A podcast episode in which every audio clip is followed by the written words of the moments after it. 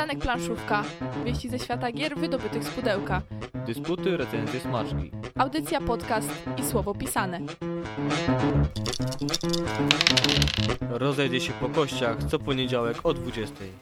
Drodzy Państwo, dzisiaj będzie na audycji gra o goniącej ludzi lawie i mamy temperaturę w studio dopasowaną idealnie do tego, że będzie klimat dziś. Gotujcie się do odwrotu. O, dobre, dobre. Gotujcie się razem z nami w takim razie. Czy ktoś z Was miał już okazję do grania w Fuji? Jeśli tak, to dawajcie nam znać, bo my jesteśmy dumnym patronem medialnym tej gry i dlatego dzisiaj specjalnie dla Was będziemy o tym opowiadać, także można nasze logo tam gdzieś zobaczyć. Ale koniec chwalenia się. Góra Fuji jest podobna trochę do naszego logo. Jest też stożkowate. I jakieś płomienie u góry. A kreskę poznajecie, słuchacze nasi? Jak poznajecie, to super, jak nie, to Was wtajemniczymy, kto tę... Kreska e, wciąga. kto tę grę popełnił y, pod względem rysunkowym. Ale to oczywiście za chwilę wszystko. Dzisiaj będą dla Was mówić w audycji Mateusz Borowski. Łukasz Juszczak. Jaka Taborowska. Nie wiem, co Łukasz robił pod stołem, nie chcę wiedzieć. I Łukasz nam opowie trochę o newsach zaraz, nie? A pewnie, że opowiem. Jedne z ostatnich newsów w tym sezonie. To trzeba. No, dzisiaj jest przedostatnia audycja w tym sezonie. Zatem zacznijmy wakacyjnie, bo jeżeli jesteście na etapie dopilania budżetu wakacyjnego, a do tego lubicie nowości planszówkowe, to niestety nie mam dobrych wi- wiadomości. Wydawnictwa nie dają nam oddechu i ruszają z kolejnymi przedsprzedażami. Na początek artefakty obcych, a dokładniej dodatek Przełom. Rozszerzenie do tej planszówki pojawić się ma już 18 lipca, a przedsprzedaż rusza już w piątek. Zerknijcie też na stronę Rebela, gdyż tam ruszyła m.in. przedsprzedaż do gry Everdell, która z całą pewnością przyciągnie oko większości planszomaniaków. Według mnie obok takiej planszówki ciężko przejść obojętnie, przynajmniej jeżeli chodzi o oprawę graficzną. Cena gry w- przedsprzedaży to 19,95, a do tego można dokupić dodatki więcej, więcej, legendy i krostawiec. Zawsze mnie intryguje te 95 na końcu i tym podobne. To jest y, czynnik psychologiczny. Że, że nie 200, tak? Tak. E, Natomiast jak kupicie więcej, więcej legendy i krostawiec, to pewnie około 100 kolejnych złotych łącznie będziecie musieli dołożyć. No może mniej, bo tam około 30, no jakoś tak 70, 80 zł pewnie. W każdym razie zerknijcie na stronie, stronę Rebela, tam w, zarówno podstawka, jak i dodatek w przedsprzedaży. Ten sam wydawca rozpoczął także przedsprzedaż gry Wyspa Skarbów Złoto Johna Silvera, której premiera przewidziana jest na przełom lipca i sierpnia i tym razem wygląda już na to, że raczej nie przewiduje się opóźnień, bo w przeciwnym wypadku pewnie Rebel by nie ogłosił przedsprzedaży. Mało tego, również w przedsprzedaży pojawiły się ostatnie chwile burzliwe życie Billy'ego Kera, gra kooperacyjna, w której uczestniczy wcie, wcielają się w personel medyczny, którego zadaniem jest opieka nad śmiertelnie chorymi pacjentami. A co za przygody na oddział wniesie śmiertelnie chory Billy Kerry? Przekonacie się sięgając po ostatnie chwile. Jeżeli liczycie na wakacyjny, wspaniały romans, może przyda wam się talia listu miłosnego w edycji premium. Można ją zamawiać na stronie Rebela w cenie 39,95. Czym różni się od podstawowego wydania? Żetonami przychylności oraz materiałową sukienką. Y, sukienką, torebką. Ale to księżniczka ma sukienkę No, księżniczka, materiałową? widać w tej grze ma jeszcze sukienkę, W tej grze także... jeszcze ma, tak? Bo w tej... Hilt. A jeżeli kojarzycie stare wydanie, na pewno zwrócicie także uwagę na nowe ilustracje, ponieważ są faktycznie odświeżone i gdzieś tam moim, z moim okiem to wyszło na lepsze. I jest sukienka. Jest też coś dla fanów RPG. Trzeci tom uniwersalnych almanachów dla mistrza gry traktuje o tworzeniu przygody. Znajdują się w nim konkretne, opatrzone licznymi anegdotami, przykładami z gry odpowiedzi na takie pytania jak co trzeba wiedzieć przed przystąpieniem do projektowania przygody, jakich błędów unikać, jak zaprojektować przygodę od podstaw, jakimi RPGowymi przyprawami ją doprawić, jak włączyć graczy w jej powstawanie.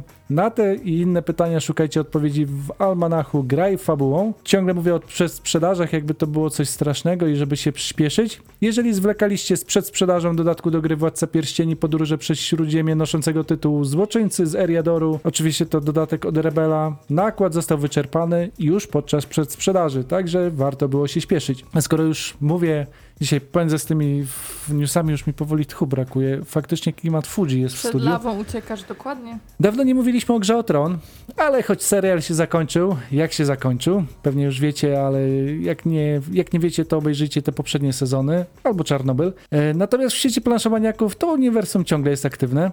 Na stronie Galakty ukazał się FAQ, czyli najczęściej zadawane pytania, które zawiera także rozjaśnienie zasad do rozszerzeń Taniec ze smokami, Uczta dla wron i Matka Smoków. I na sam koniec dobra wiadomość dla osób, które zakupiły Inis. Do wydawcy, czyli do Portal Games trafiły poprawione karty, zatem jeżeli macie już własny egzemplarz, a nie zgłosiliście się jeszcze do portalu z prośbą o wymianę, to najlepszy moment szczegółów szukajcie na ich stronach internetowych. Czas na zwierzenia. Graliśmy w planszówki w weekend, pewnie zaskakujące dla was bardzo.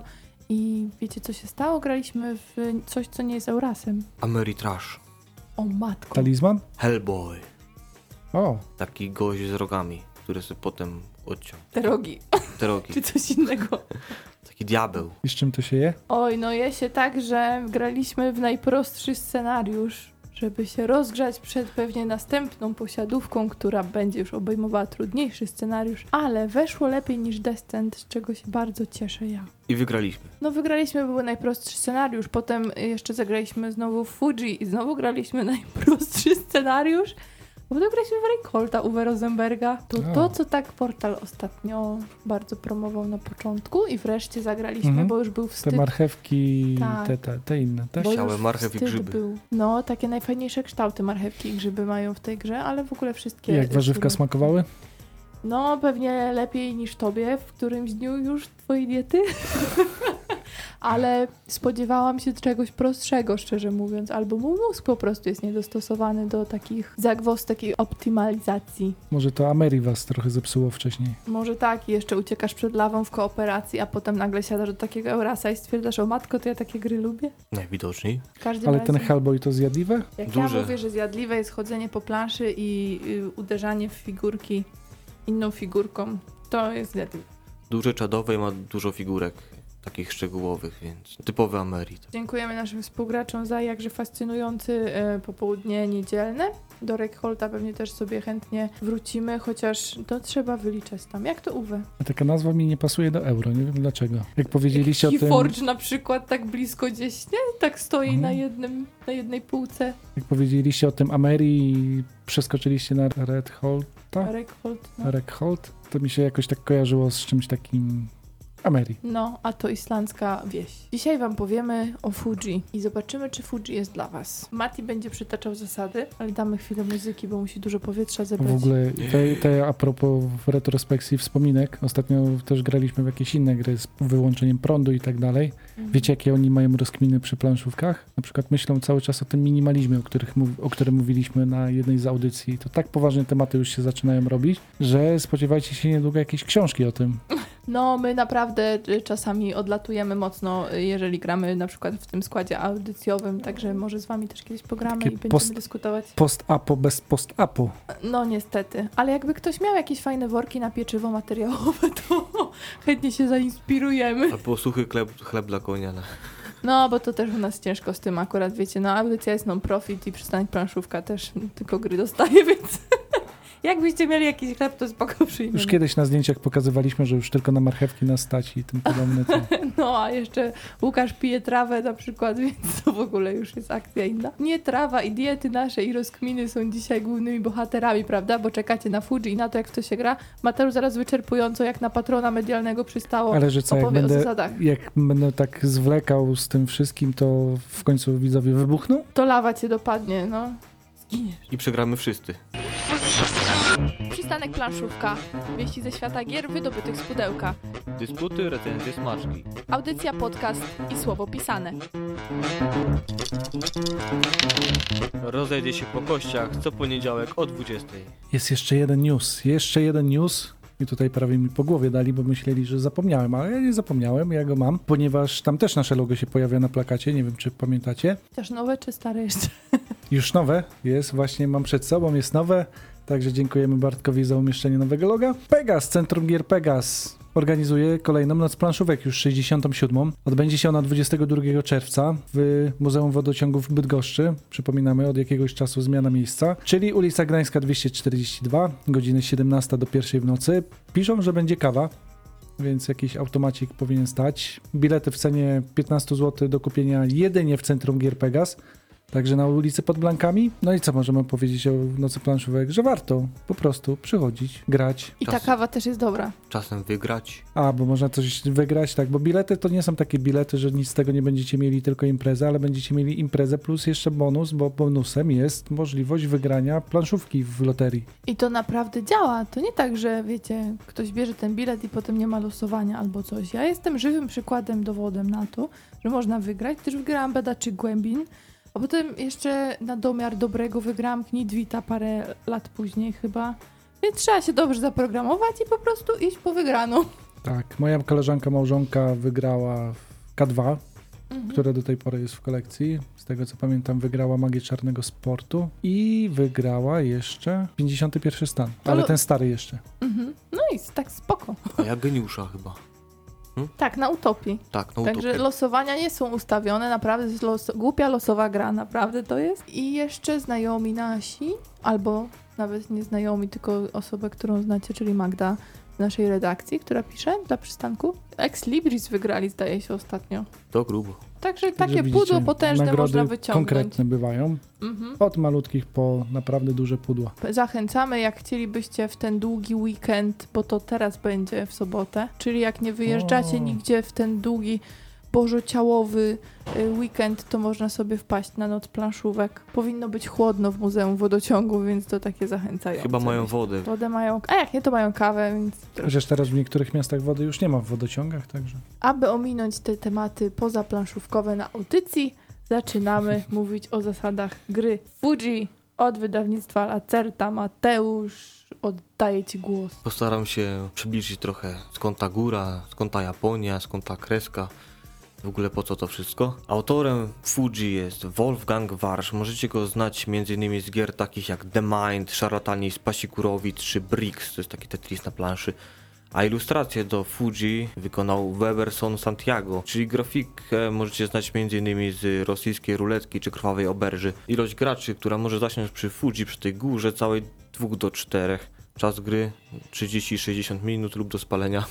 E, Wydawnictwo Lacerta. Przytoczę trochę historię, która jest właśnie umieszczona w instrukcji, żeby zasiać jeszcze więcej klimatu.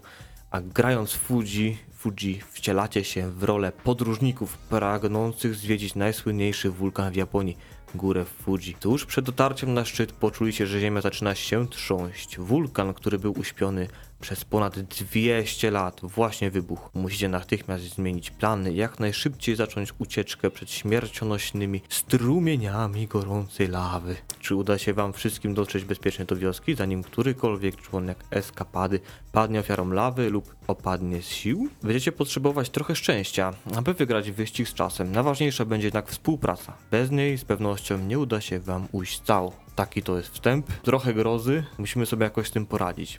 Ale co to znaczy, że kooperacja? O matko, o matko. Niestety w środku trzeba będzie, e, w samych rzeczach będzie kooperować, ale w środku nie będzie to góra, nie będzie to taka, taki wulkan, jak kojarzycie z fajerwerek, że on wystrzeli nagle, jak otworzycie pudełko, bo tam jest trochę innej zawartości, między innymi 69 kwadratowych kart, jedna karta krateru, dwie karty wulkanu, 24 karty krajobrazu, 6 kart wioski, 4 karty postaci, 6 kart umiejętności, 15 kart ekwipunku, 7 kart scenariuszy, 4 karty poziomów trudności, więc ta góra może być jeszcze bardziej wybuchowa. 29 tekturowych żetonów, 2 żetony erupcji, 7 żetonów ekwipunku, 16 żetonów ran, 3 żetony batoników. Batonik zawsze w cenie. 36 drewnianych elementów, 4 drewniane pionki postaci, znaczniki celu, znaczniki zmęczenia, 24 kości po 6 w danym kolorze gracza. No i plansza z torem zmęczenia podróżników, gdyż taka wyprawa może męczyć. Jak przygotować się do tej wyprawy? Każdy z graczy otrzymuje lub wybiera kartę postaci, jedną spośród sześciu kart umiejętności, parawan, pionek postaci, znacznik zmęczenia, który ustawia na torze znacznik celu oraz 5 lub 6 kości w zależności od posiadanej karty umiejętności. Tasujemy kartę ekwipunku, układamy je w zakrytym stosie i rozdajemy każdemu z graczy tyle, ile wskazuje liczba przy znaku narzędzi na karcie umiejętności. Wybieramy lub też losujemy jeden z siedmiu kart scenariuszy. I zgodnie z kartą scenariuszy układamy mapę z różnych kart terenu. Krateru, kart wulkanu, kart krajobrazu, kart wioski, żetonów ekwipunku oraz erupcji. Po lewej stronie toru zmęczenia umieszczamy kartę z wybranym poziomem trudności. Nieopodal kładziemy żetony ran. Znaczniki zmęczenia kładziemy na polu startu toru oznaczonego sercem. Poziom trudności mamy do wyboru od 1 do 4. Jest to intensywność zmęczenia, jaką będziemy otrzymywać w przypadku braku spełnienia warunku karty, na którą zadeklarujemy się uciec, ale o tym za chwilkę. Im wyższy poziom, tym po- pora- porażki są bardziej dla nas dotkliwe. A jaki jest nasz cel gry? Jaki jest o to, żeby się uratować? To jest survival. Fuji jest grą kooperacyjną, a, warun- a warunkiem zwycięstwa jest ewakuacja wszystkich członków wyprawy, więc trzeba uciekać. By tego dokonać, wszyscy muszą znajdować się w wiosce. Gdy choć jednego z graczy zaleje lawa lub jego znacznik zmęczenia znajdzie się na symbolu nagrobka, to wszyscy nagle przegrywają. Jak to w ogóle grać? Już mamy to ustawione, to teraz musimy jakoś poruszyć te wszystkie elementy. I najważniejsza zasada to jest poruszanie się po kartach. Ona może na początku wydawać się trochę zawiła, ale postaram się w miarę przybliżyć, więc się skupcie. Aby przemieszczyć się na daną kartę terenu, trzeba oznaczyć to swoim znacznikiem celu. Każda karta terenu ma warunek do spełnienia narysowany na spodzie, przykład żółte ścianki kostek oraz kości z liczbą oczek równą 4. I każda runda toczyć się będzie przez 6 faz. A moment, w którym zapada decyzja, czy udało nam się przenieść na zadeklarowany teren, zapada w piątej fazie. Całość rozgrywa się przy pomocy kości i manipulacji nimi, czy to przez indywidualne umiejętności gracza, ponowne rzuty, czy wykorzystanie przedmiotów z ekwipunku. Warunkiem było uzbieranie jak najwięcej żółtych kości i obojętnie jakich czwóreczek. Gracz zatem patrzy na swoje kości i wybiera takie, które się wpasowują. Na przykładzie z instrukcji mm, mamy jedną kość o różowej ściance z czterema oczkami oraz trzy kości o żółtej ściance z ilością oczek kolejno 5, 4 oraz 3. I suma oczek na wszystkich kościach spełniających warunek udania się na dany teren wynosi 16. Następnie sprawdzamy, jak mocno spełni się nasz warunek u sąsiadów, czyli gracza po lewej i prawej stronie. Analogicznie podliczamy subę oczek na kościach spełniających nasz warunek u każdego z sąsiadów z osobna i porównujemy z naszym. I warunek uważa się za spełniony tylko i wyłącznie jeśli nasza suma oczek jest większa niż każdego z obojga sąsiadów. Wtedy te przemieszczamy nasz pionek na dany teren i usuwamy znacznik celu. Jesteśmy tam. To nie jest jednak wszystko, gdyż należy rozpatrzeć potencjalne zmęczenie. Bierzemy jeszcze raz pod uwagę naszą sumę oczek oraz sąsiada, który miał drugą najwyższą wartość po nas. Odejmujemy od siebie te dwie wartości, a różnica, jaką dostaniemy, służy do określenia zmęczenia, jakie otrzymamy. I zmęczenie jest zależne od poziomu trudności, z jakim gramy. Na przykład przy poziomie drugim, gdy różnica wynosi 7 lub więcej, nie otrzymujemy żadnego zmęczenia, a im mniejsza jest ta różnica, tym zmęczenie jest większe. No, gdy nie uda nam się spełnić warunku przedstawionego na karcie danego terenu, to zostajemy w miejscu, zabieramy znacznik celu i otrzymujemy maksymalną wartość zmęczenia. Dla poziomu drugiego jest to minus 4 pola. Jest dużo. I wracając do faz, bo jest ich aż 6 i w każdej rundzie roz- rozpatrujemy je kolejno. Pierwsza faza jest chyba najkrótszą fazą, jest to rzut kośćmi. Każdy z graczy rzuca kośćmi za swoim parawanem. Kropka. Koniec, więcej nie ma. Druga faza to jest planowanie ruchu i karty ekwipunku. W tej fazie można wykorzystać karty ekwipunku, które są oznaczone cyfrą 2. Gracze mogą dyskutować nie wprost, nie wprost bardzo ważne, o swoich rzutach za parawanem i jakie mam plany. Zabronione jest mówienie o konkretnych liczbach i średniej liczb, zarówno w prostach, jak i na jej koło, na okrętkę czy jakkolwiek inaczej nie można. Przytoczę niedozwolone zwroty. Mam trzy żółte kości, nie mam żadnych parzystych, mam trochę więcej niż połowę różowych kości. A to są nie, nie takie niefajne, nie można tak, tak mówić. W konkretach nie można. Nie można w konkretach, ale można coś powiedzieć. Można powiedzieć na przykład: Mam sporo kości z wysokimi wartościami. Nie powinienem ci zagrażać na parzystych kościach. Mam kiepskie wartości na mój własny znacznik celu. Tak można ga ga gaworzyć. Chociaż to ostatnie to tak też już konkretem zajeżdża, co? Tylko takim zawalowanym. Wszystko jest adrenalina, pamiętaj, ucieka przed lawą. I oprócz rozmów deklarujemy też, mm, gdzie zamierzamy pójść. Jeden gracz może udać się na jedną kartę terenu. Może zadeklarować chęć podróży, gdzie stoi już pionek innego gracza. I maksymalny zasięg, jaki posiadamy, to od 0 do 3 kart terenu od tej, na której stoimy, ale też istnieją odstępy od tej reguły. Na przykład specjalna umiejętność pewnego gracza. Na kartach opisane są warunki do spełnienia, na przykład kolor kości, różowy, niebieski lub żółty, albo i żółty, też tak może być. Wartość rzucona na kości od 1 do 6. Pozioma prosta linia oznacza liczby parzyste 2, 4, 6, a pozioma falowana linia liczby nieparzyste 1, 3, 5. I są miksy tego wszystkiego, które stwarzają dany warunek na danym, tak- danej karcie terenu do spełnienia. I to w sumie druga faza się zakończy. Mamy trzecią fazę, to jest ponowny rzut kośćmi, więc możemy trochę na swój los wpływać. Każdy z graczy za parawanem ma możliwość przerzucania kości w zależności od tego, jak daleko zadeklarował się pójść. Jeśli zostaje w miejscu, to może przerzucić kości dwa razy. Jeśli chce iść o jedno lub dwa pola, to może przerzucić tylko raz. A jak o trzy, to zostaje z tym, co już ma na kościach. Dodatkowo, jeśli karta, na którą zadeklarował, się pójść, posiada w lewym górnym rogu symbol przerzutu, to jest taka zakręcona strzałka, to może rzeczywiście z tego skorzystać i przerzucić swoje kości. I przy przerzutach gracz wybiera iloma kośćmi chce to zrobić, więc może wybrać nawet wszystkie. Opró- y, oczywiście gracze nie muszą wykorzystać wszystkich przerzutów, no jeśli są zadowoleni z wyniku. No i nikt w tej fazie nie może ze sobą rozmawiać, mamy siedzieć cicho. I mamy zaraz krótką fazę kart ekwipunków, czyli czwartą. W tej fazie podróżnicy mogą wykorzystać dowolną ilość posiadanych przez siebie przedmiotów do zdobytego ekwipunku z numerem 4. Karty ekwipunku są jawne i można też dyskutować o nich, jaki sposobie ich użycia, gdyż niektóre działają tyl- nie tylko na właściciela, na przykład e, mogą działać na jednego innego wybranego gracza lub też wszystkich uczestników. Z reguły raz użyta karta ekwipunku wypada z gry, chyba że dany gracz posiada umiejętność złota rączka, co pozwala mu dwukrotnie korzystać z przedmiotu. To jest dość mocne. Piąta faza mówi o poruszaniu i zmęczeniu. Rozpatrywane jest zgodnie z główną zasadą, której wspominałem na początku, Czyli jeśli gracz spełni lub nie spełni warunku danego terenu, na który chciał dotrzeć, to albo się przemieszcza, albo zostaje w miejscu. Oprócz tego przyznaje się bądź nie punkty zmęczenia. Jeśli gracz natrafił na symbol plastra na torze zmęczenia, to otrzymuje taki znacznik i musi zakleić jedną ze swoich cech na karcie umiejętności. Na przykład ucina sobie jedną kość dostępnej puli lub nagle zostaje amnezji i nie może już używać specjalnej umiejętności postaci. A po drodze można napotkać niespodzianki, przykład żetony ekwipunku. Jeśli gracz zakończy swój ruch na takim polu, zdobywa większą kartę ze stosu- kart ekwipunku, a żeton z planszy no, znika. Inną niespodzianką, ale dość przykrą, jest żeton erupcji, który powoduje podwójną erupcję w szóstej fazie, w momencie gdy gracz stanie lub przekroczy pole z tym żetonem. Następnie żeton też planszy znika. By podnieść nieco adrenalinę, można grać z żetonami erupcji odwróconymi na stronę z podwójną erupcją, co daje nam sumarycznie trzy erupcje z rzędu i to brzmi dość fajowo. I dochodzimy do szóstej fazy, czyli do erupcji. To nic innego jak rozlewanie się lawy od wulkanu kolejno po stykających się bokami kartach terenu. Na szczęście erupcja nie działa na ukos. To jest nasz to jest taki mały plusik, ukłon w stronę graczy. No i po szóstej fazie, jeśli nikt z graczy nie zginął, rozpoczynamy kolejną rundę od pierwszej fazy, czyli rzutu kośćmi za parawanem. Mamy końcową punktację w instrukcji, by określić jak dobrze nam poszło w rozgrywce, czy faktycznie lamimy, czy dajemy jakoś radę. Dodatkowo znajdziemy też szczegółowe opisy umiejętności dostępne na kartach oraz opisy przedmiotów do zdobycia w ciągu gry. Jest, Uuu. trochę jest tego. Gorąco.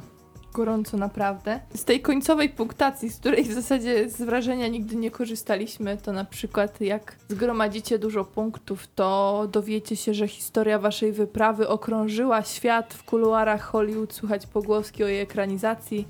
No i kolejną rozgrywkę wtedy musicie przeprowadzić na wyższym poziomie. I myślę, że to będzie dobry punkt wyjściowy do tego, żebyśmy zaczęli Wam opowiadać o y, Fuji kątem tego, jak nam się podobało bądź nie. No bo te poziomy jednak są do wyboru, co oznacza, że możemy sobie trochę grę pod siebie dostosować. No właśnie, gra jest wtedy niepowtarzalna, bo mamy miks różnych scenariuszy, mamy miks poziomów i Kafelków. kafelków, właśnie, bo też rozkładamy je w pewnym stopniu losowo. W pewnym stopniu scenariuszem, ale w pewnym stopniu losowo. No nawet w, do, w dosyć dużym, bo ten układ, mimo wszystko mieszamy te kafelki, więc zmienność zawsze jest. Do tego te postaci, które też będą miały różne funkcje w zasadzie, tak? Obrazek postaci, powiedzmy, samą jej to, tożsamość, osobowość, ona niczego y, nam nie daje, natomiast losowo dodajemy do niej jakieś inne cechy, więc można być skautem na przykład. Albo możemy się umówić też, że każdy bierze jakąś konkretną, to zależy już, już gra nam pozostawia to do wyboru, więc spoko. Mhm, No na początek zwykle tak rozdajemy. U nas tak się zdarzało, że to tak jednak losowo było. Nikt nie miał żadnych specjalnych życzeń, jak próbowaliśmy to w różnych składach. Chociaż no pojawiały się jakieś takie krótkie głosy frustracji, jak ktoś na przykład miał pięć kości tylko. Co prawda wtedy mógł o cztery pola się przesuwać, jeżeli spełni warunek, więc no jakoś to najwyraźniej miało być zbalansowane. Natomiast jeśli chodzi o jakąś e, możliwość robienia sobie rozgrywki za każdym razem trochę innej, to, to tutaj powinno być w porządku pod tym kątem. No nam się te scenariusze jeszcze nie zdołały e, wyczerpać, no ale graliśmy przez tam, ile my ją mamy? Trzy tygodnie? Nie wiemy z, z jaką częstotliwością będziecie grać, ale na szczęście mamy jeszcze recenzję naszego kolegi Mikołaja, która się niedługo e, pojawi na portalu Przystanek Planszówka, więc dobrze będzie y, również kilka jego głosów dodać tutaj do dyskusji w trakcie audycji. Szata graficzna jest bajerancka, szczególnie mi wpasowała się w rosyjskiej ruletce, a wcześniej jeszcze w krwawej oberży. To było pierwsze takie zetknięcie z tą kreską. A teraz jeszcze tak właśnie to Fuji się pojawiło. Z pozoru nie widać, bo okładka jest taka dość neutralna. Mogła być nawet pod, tam Kanagawę nawet pociągnąć, bo też Japonia, tam te klimaty. Ale jak otworzymy już Fuji, czyli zobaczymy już na elementy, tym bardziej na postacie, bardzo charakterystyczne, to idzie dostrzec i od razu rozpoznać autora, nie idzie pomylić raczej. Mhm. Bardzo charakterystyczna, cięta kreska taka. Tak, ale nie spodziewajcie się tutaj takiego zen jak w Tokaido czy innych czystych grach. Tutaj raczej mamy taką brudną kreskę. Tak, ale to też pasuje. Lawa zostawia za sobą trochę brudu i pożogę i tak dalej, więc trochę byśmy się pewnie dziwili, gdyby tutaj japoński zen nagle można ale było to jeszcze przed osiągnąć. wybuchem. Na szlaku nie jest łatwo, Nie jest. to, to, tego jesteśmy pewni. Idziemy jak ta kreska od nieparzystych liczb. Slalomem po prostu, Natomiast slalomem. czym bliżej cywilizacji, tym ta kreska faktycznie staje się neutralna, w sensie niebrudna. Kafelki miasta no już są takie Mhm. w klimacie powiedzmy zen. Tak? Czujesz tam nadzieję już powoli. Zobacz jaki ładny rewers. Tam już nawet się Mhm. jakieś kwiaty pojawiają, Kwiatki, które tak, z Japonią tak. się kojarzą. Jakieś czaple latają. Mhm. Ale kafle terenu, których też powinienem trochę dopowiedzieć. Jak goni nas lawa, to lawa spala, więc oprowadzamy te kafle terenu na drugą stronę, a tam już jest pożoga. Tak, tam już nic Już będzie wesołego nie ostro. ma. Już nie chcecie się tam cofać. I wystarczy, że ktoś z nas tam będzie, ktoś z was tam będzie, sko- ktoś z waszego składu. No i się przegrywa, bo to kooperacja, ale to za chwilkę. E, Co do tej kreski, to jeszcze tak myślę, Mateusz, bo powiedziałeś, że po, po opakowaniu nie widać tego. Jak odwrócisz opakowanie i widać zawartość, to wtedy już pewnie można sobie pokojarzyć. To ja pamiętam, że ja byłam pod ogromnym wrażeniem, jak wyszła krwawa oberża, jak świetnie ten wygląd współgrał z mechaniką. I tutaj myślę, że wybór y, rysownika do tematu też bardzo podobnie i dobrze się sprawdzi. Chociaż w rosyjskiej ruletce w zasadzie to samo, nie? Tam też takie zakapiory były. Tam idealnie się pasowało w tą zakapierowatość całą Rosji takiej z czasów rosyjskiej ruletki. No bo tutaj te turysty to raczej jakieś mm, wrogie są, w sensie jacyś przestępcy albo coś takiego. Mikołaj, recenzent nasz, zwrócił na to uwagę, że jak cała szata graficzna mu pasuje absolutnie i stwierdza, że jest bardzo dobrze dobrana, to jednak te postaci wyglądają właśnie bardziej dla niego, na gangsterów, niż na turystów. I w sumie można się z tym zgodzić. Na Tak. turystów, nie na turystów, nie? Jakby Tacy, którzy tam śmiecą na, na szlakach, tak? No i trzeba ich tam gonić właśnie. Jeden jest taki potężny, że naprawdę jak jakiś boss mafii wygląda. No to z taką osobą to wiesz, że ten spacer po Fuji to jednak będzie troszkę dłuższy, jak on tak tempo swoje chyba tam załączy, bo widać jakby jeszcze miał problemy z papierosami na przykład i, i z płucami przez to. Faktycznie, no można było im łatwo dorysować pepesze i mogą do rosyjskiej ruletki wstąpić. Jako dodatek Albo będą wykorzystani do następnej gry. na przykład. Myślę, że chyba musicie lubić też tą kreskę, bo ona jest specyficzna. I ona pasuje właśnie do takich klimatów, czyli rosyjska ruletka, no to strzały, tak, zabijanie, jakby nie było. Krwawa oberża, no to jak pamiętacie, też też traktowało o tym, że goście wchodzą do oberży, już nie wychodzą stamtąd żywi bardzo często, co też było takim kontrowersyjnym trochę tematem. No i tutaj Fuji też nie będzie traktowała o tym, że robimy sobie spokojny spacer w Japonii, tylko będziemy uciekać. Czyli motyw, autor się do tego motyw śmierci się przewija. Bardzo, bardzo mocno. E, natomiast symbole, które pewnie też były rysowane przez tego autora, są e, czytelne bardzo i za tym parawanikiem myślę, że nie powinno być kłopotu, żeby zrozumieć to, co rysownik miał na myśli, pokazując nam te wszystkie etapy. Nie zauważyłem, że był z tym problem. Poza tym fast nie jest aż tak dużo, nie są jakieś długie, skomplikowane. Jedyny s- element skomplikowany to jest tak naprawdę i dość nowy. Wliczanie tej różnicy, czy tam uda nam się na ten warunek spełnić i wejść na dane pole, czy nie. To takie może być na początku mało intuicyjne, ale to idzie szybko już wyłapać po pierwszych, nie wiem, trzech takich deklaracjach, gdzie pójdziemy. Po trzech, myślę, dość trudnych deklaracjach. W sensie mnie było trudno zrozumieć, co ja mogę powiedzieć, a czego nie mogę powiedzieć. Mhm. I chyba nasza pierwsza akurat we trójkę rozgrywka była taka, że i tak sadziliśmy za dużo konkretów. Pewnie tak.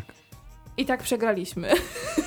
Więc nie pomogło nam to w Ale niczym. było blisko. No, bo byliśmy o krok od, od wioski w tej w całkiem pierwszej rozgrywce, pamiętam. Naprawdę, Mateusz, spoko? Bo to tak, wiesz, w kontraście akurat do tego, że na przykład ja miałam z tym problem innego. Liczenie nie sprawia mi kłopotu, bardziej chodzi o, Dzięki.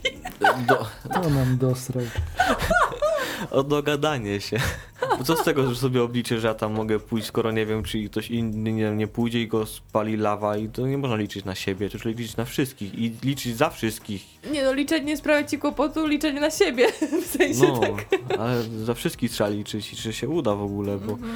To, że wybiegniesz na sam front i już pukasz tam do domków w tej wiosce, to znaczy, że jest wszystko super, bo reszta może się tam smażyć i No, ty już się witasz z gąską, nie? tak. Ale naprawdę, ja już o tym wspomniałam chyba, nie wiem czy to na audycji teraz, że dla mnie to, że nie powi- mam kiepskie wartości na mój własny znacznik celu, dla mnie to jest konkret, bo można sobie wywnioskować, nawet jak się nie umie liczyć, nie? No to widzisz, że ktoś stoi na parzystych niebieskich, no i jak kiep- kiepskie wartości ma, no to okej, nie można tego jednoznacznie określić, no ale już się domyślasz. No bo nie mówisz o kolorach, nie mówisz o konkretnych liczbach, ale widzisz gdzie stoisz i widzisz gdzie inni gracze stoją, więc no jakoś sobie trzeba pomagać, no bo inaczej by ciężko było jakkolwiek dyskutować chociażby nad użyciem jakiegoś przedmiotu. Weź mi użyj tego przedmiotu, potrzebuję daną kość i ja akurat no potrzebuję, dlaczego potrzebuję? No potrzebuję tam pójść, więc potrzebuję tą kość, żeby mieć lepszy ten warunek, więc tak analogicznie wychodzi, że potrzebuję pomocy, bo na przykład nie spełniam tego warunku, więc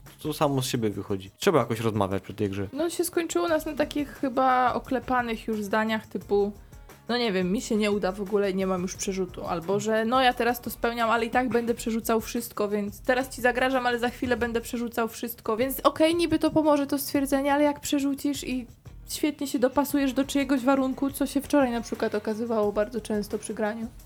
Tak, niektóre są takie bardzo z pozoru łatwe warunki, ale zagrażające na maksa inne. Załóżmy warunkiem, który należy spełnić, żeby wejść na dany kafel terenu jest kość na przykład żółta, niebieska i różowa i w dowolnej ilości, w dowolnych wartościach, więc dorzucimy jakieś szóstki, piątki, szóstki, piątki, możemy mieć powiedzmy 25 na kościach czy ileś i okazuje się, że gracz obok miał wybrane powiedzmy żółte, nie wiem, piątki, a akurat my mamy takie, to możemy łatwo to pobić, bo nam się liczą wszystkie i łatwo takim warunkiem prostym przebić wszystkich sąsiadów. Tak. Albo masz żółte i niebieskie parzyste, a ktoś chce dojść na e, pole, gdzie dwójki i czwórki są celami, tak? Na przykład. Więc jeżeli ktoś idzie parzyste, a ty idziesz parzyste wyrażone tam oczkami, no to też można sobie zagrażać. Więc myślę, że na tym etapie jest pole do dyskusji, ale celu już zmienić nie można.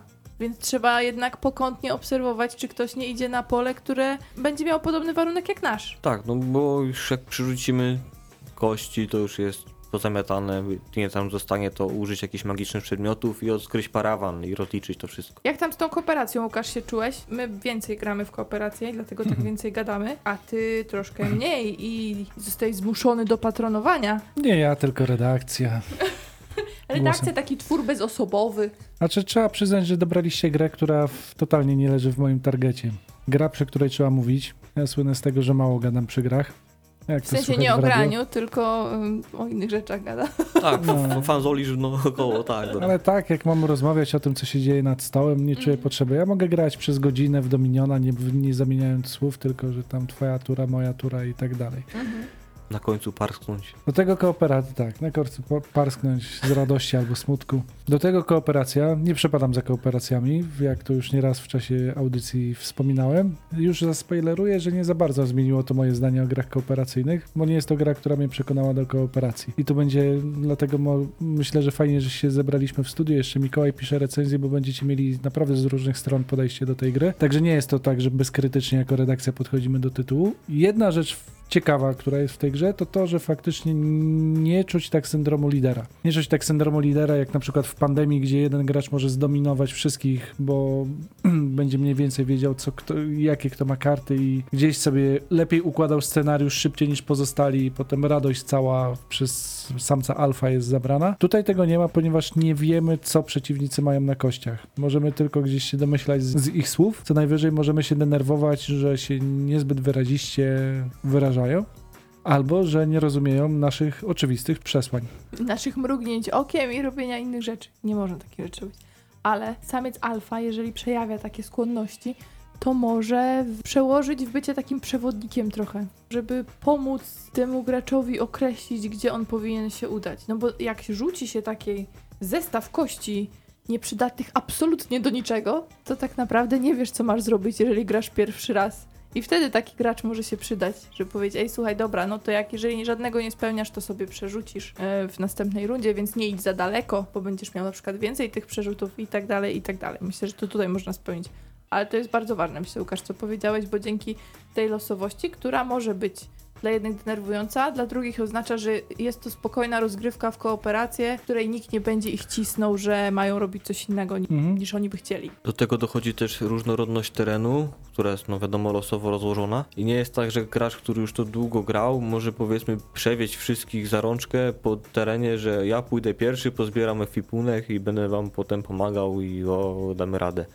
Nie, gdyż po prostu mogą się tak zgrywać te karty, że jak nawet wybiegnie naprzód, to odległość nie robi między, między poszczególnymi warunkami na kartach. Czyli nieważne, czy spełniamy na końcu planszy warunek, czy na początku ktoś e, próbuje spełnić warunek. Po prostu jeśli jest taki bliski sobie ten warunek, czyli nie wiem, niebieskie i niebieskie jakieś tam, to łatwo go, można te, komuś, kto jest z tyłu blisko lawy, popsuć coś, więc nie jest tak, że lider pobiegnie, pozbiera i zacznie pomagać wszystkim dookoła, żeby wszyscy przetrwali. Chociaż nawet jeżeli podbiegniesz już blisko tej wioski i już nawet w niej jesteś, to tak jak mieliśmy przy wczorajszej rozgrywce, wtedy jako gracz możesz tak naprawdę przerzucać kości po to, żeby nie zagrażać nikomu innemu. I to znowu wchodzi to drużynowe myślenie. Tak, żeby psuć własne wyniki, a innym pomagać. Na przykład można też oddać komuś kości niektórymi przedmiotami. Tak, bo tu też wchodzi taki aspekt przygodowy, powiedzmy, co znamy z różnych gier, które właśnie polegają na współpracy. E, Myślę, że to takie drużynowe myślenie też się ujawnia przy niektórych scenariuszach, kiedy na przykład na samym środku gdzieś jest ten żeton z tą dodatkową lawą, tym żetonem erupcji i też przy jednej z rozgrywek mieliśmy tak, że z jednej strony chcieliśmy iść naokoło, żeby ominąć to, bo wiedzieliśmy, że jeszcze jakiś gracz jest w tyle, więc y, nie można było za blisko tego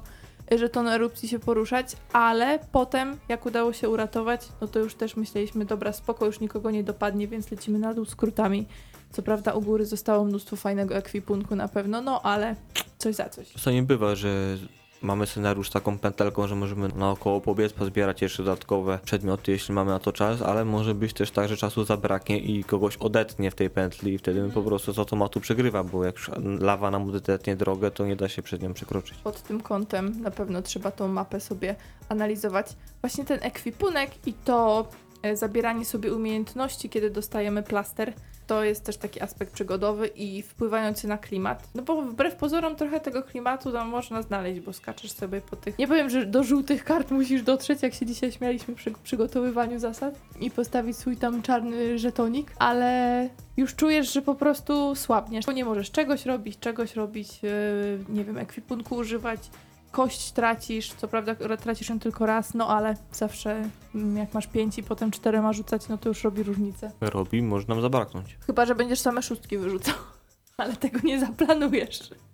No zależy jaki jest warunek, jeśli potrzebujesz jedynki, dwójki, trójki, a porzucasz szóstki, to tak stoisz w miejscu i Mhm. cierpisz. Cierpieć można mocno. A ta losowość nie frustruje? Myślę, że da się to jakoś to okiełznać, chociażby pomagając sobie tymi kartami ekwipunku. Nie ma ich za dużo, niektórzy startują i mogą używać więcej tych kart, wielokrotnie w sensie jednej karty. Czasami nie ma po prostu czasu, żeby zdobyć dodatkowe karty ekwipunku, więc może być tak, że się wyprztykamy i już potem trzeba sobie jakoś radzić. Ja bym powiedziała też, że z tą losowością zależy od rzutów pierwszych, bo jeżeli goni nas ta lawa, chociaż ona na początku tylko w zasadzie obejmuje następny jeden kafelek, to jeżeli przez pierwsze dwie rundy nie ruszymy się za daleko, to gra chyba się ma potencjał szybciej trochę skończyć niż jak w pierwszej, drugiej rundzie uda nam się wystrzelić trochę dalej. No, To wrażenie tylko jest moje. potencjał, ale scenariusze też są nawet tak skonstruowane, jak widziałem, że nieopodal jest ten zawsze żeton erupcji, co powoduje podwójną w sumie erupcję dodatkowo, czyli jest trochę smutno, bo można zalać nagle lawa.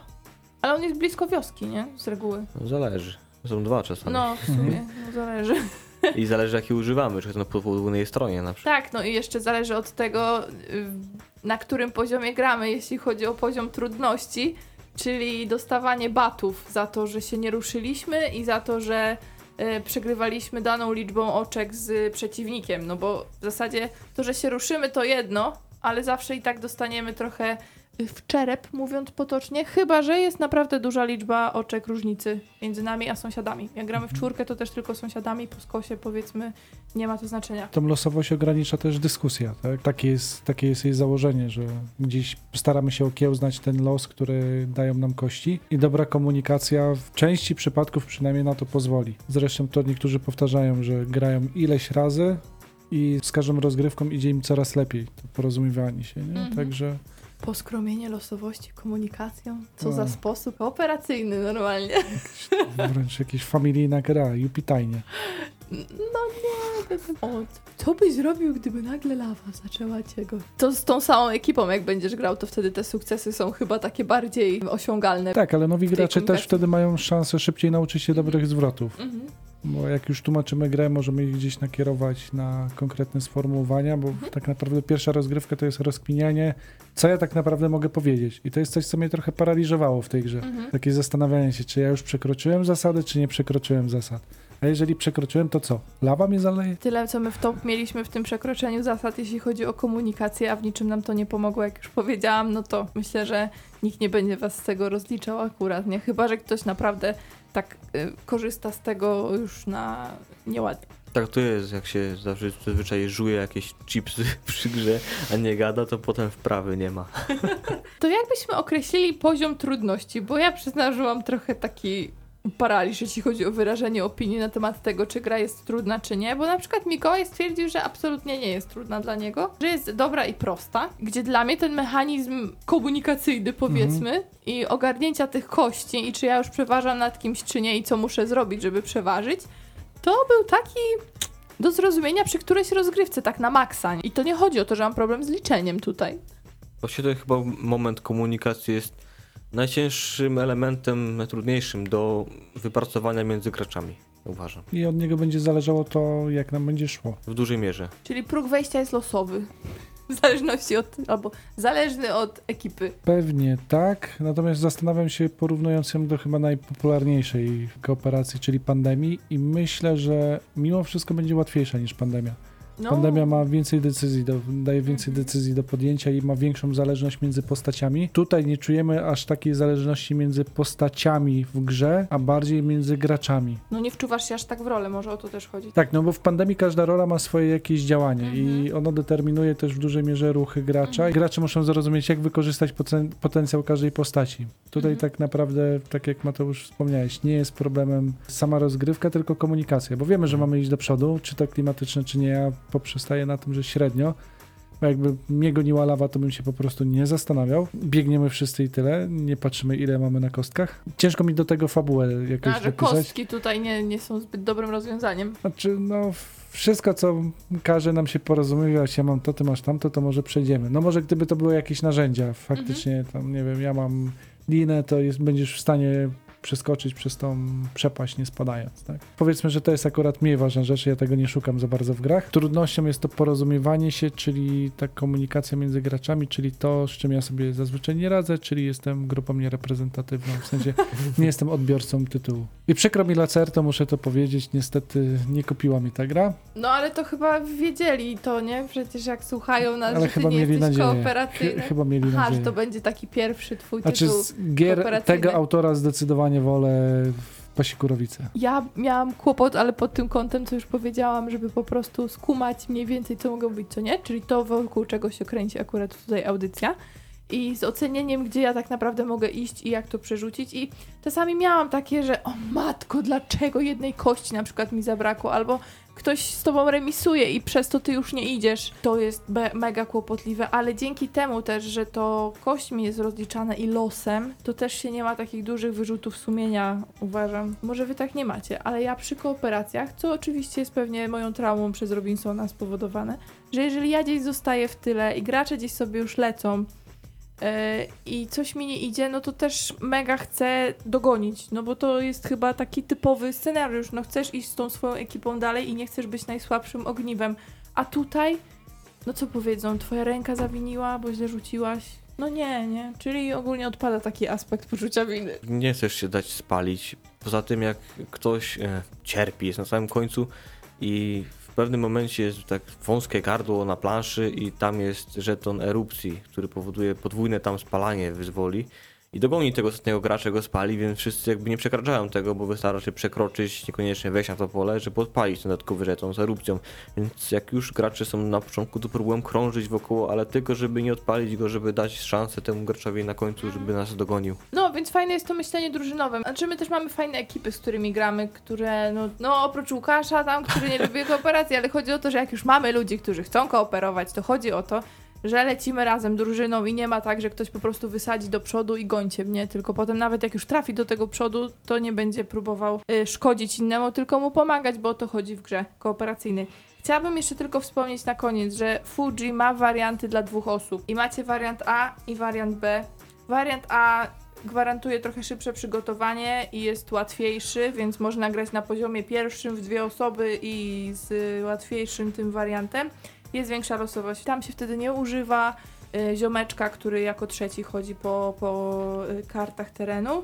Natomiast w B już jest więcej tego przygotowywania, ale za to mniej losowości, więc wybieracie co chcecie. Naszym zdaniem, myślę, że mogę powiedzieć za nas wszystkich, gra najlepiej działa 3-4 osoby, we czwórkę w ogóle ekstra, moim zdaniem, bo jest więcej emocji i jest troszkę nie, że ciaśniej, ale to porównywanie też zawsze jest jedna osoba, z którą nie musisz tego wyniku porównywać. Dla mnie to już było trochę. Tak, bo sąsiedzi na przykład. No, tylko sąsiedzi cię, y, cię interesują. No, dokładnie jak w Siedmiu Cudach na przykład. W ogóle jakieś porównanie. E, Ale gdybyście chcieli zagrać dwie osoby, jest taka opcja. To mnie nie kupiła, także nie będę tutaj jej jakoś rozpromowywać specjalnie. A propos kupna, możecie dostać Fuji tą górę elegancko za około 100 zł, więc to chyba jest spoko cena. Fanom kooperacji ja polecę bez y, mrugnięcia okiem. I też takim fanom kooperacji, którzy może jeszcze nie mają na swoim koncie jakichś takich bardzo ciężkich tytułów, y, to jasne. Bo ja nawet nie wiem, czy znalazłabym jakieś inne gry na tym poziomie, które by gwarantowały, y, które by prezentowały mechanikę kooperacji. Jest The Lost Expedition, tak naprawdę, które na poziomie trudności myślę jest podobnym. Takie to, duże karty. To chyba poziom trudności podobny był. Próg wejścia podobny bardzo. E, Fani, kreski pana Santiago oczywiście też muszą sprawdzić, chociażby dla e, obrazków. Natomiast fani kooperacji tak duzi jak Łukasz, y, to sobie tam rzucajcie kostkami z Stone Dice. Age'u albo gdzieś tam. D-Day Days, też kooperacja, można grać solo. Więc jest to jakieś rozwiązanie ogólnie. E, Grę polecają jeszcze. Kto wygrywa planszowe newsy i z nadplanszy. Także spodziewajcie się również w tych kanałach u nich y, trochę prezentacji gry Fuji. Od nas to będzie tyle, chyba że macie coś jeszcze do dodania. My? E, Nie. Nie, słuchacze, którzy A. jak napiszą, to będę to widziała za minutę. Próbujcie grać, jeśli macie okazję, zasiądźcie. 30-60 minut to jest mm, dość realny czas, żeby zagrać. Piękna jest różnorodność planszówek. Piękna jest różnorodność, a jeszcze Mateusz ma taki t-shirt z takim sercem. Dzięki Lacerta za Odzież. za odzież. Już chleb dostaniemy jakiś suchy może po tej audycji, biorąc pod uwagę jak się newsy Krówki. dzisiaj zaczęły. No o, krówki z Azula też były spoko. Każdy nas jakoś pomaga, a ja mówię, że my nie zarabiamy na tym. Jak ja mogę takie rzeczy mówić? Dziękujemy za dzisiaj. Za tydzień jest ostatnia audycja w tym sezonie i na pewno odetnie nam prąd, jakkolwiek to zinterpretujecie. Bądźcie z nami. Mówili dzisiaj dla Was Mateusz Borowski. Łukasz Juszczak. i Agata Borowska. Do usłyszenia.